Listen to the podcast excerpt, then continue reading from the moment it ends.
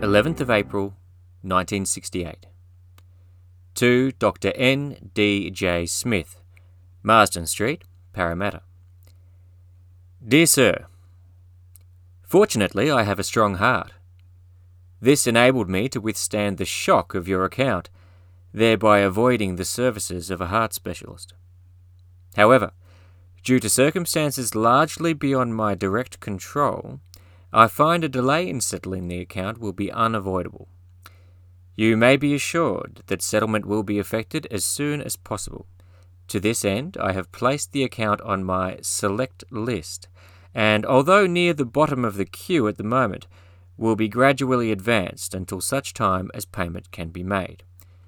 Yours sincerely, Bruce. Bruce has typed in a postscript here which says this account was for $70.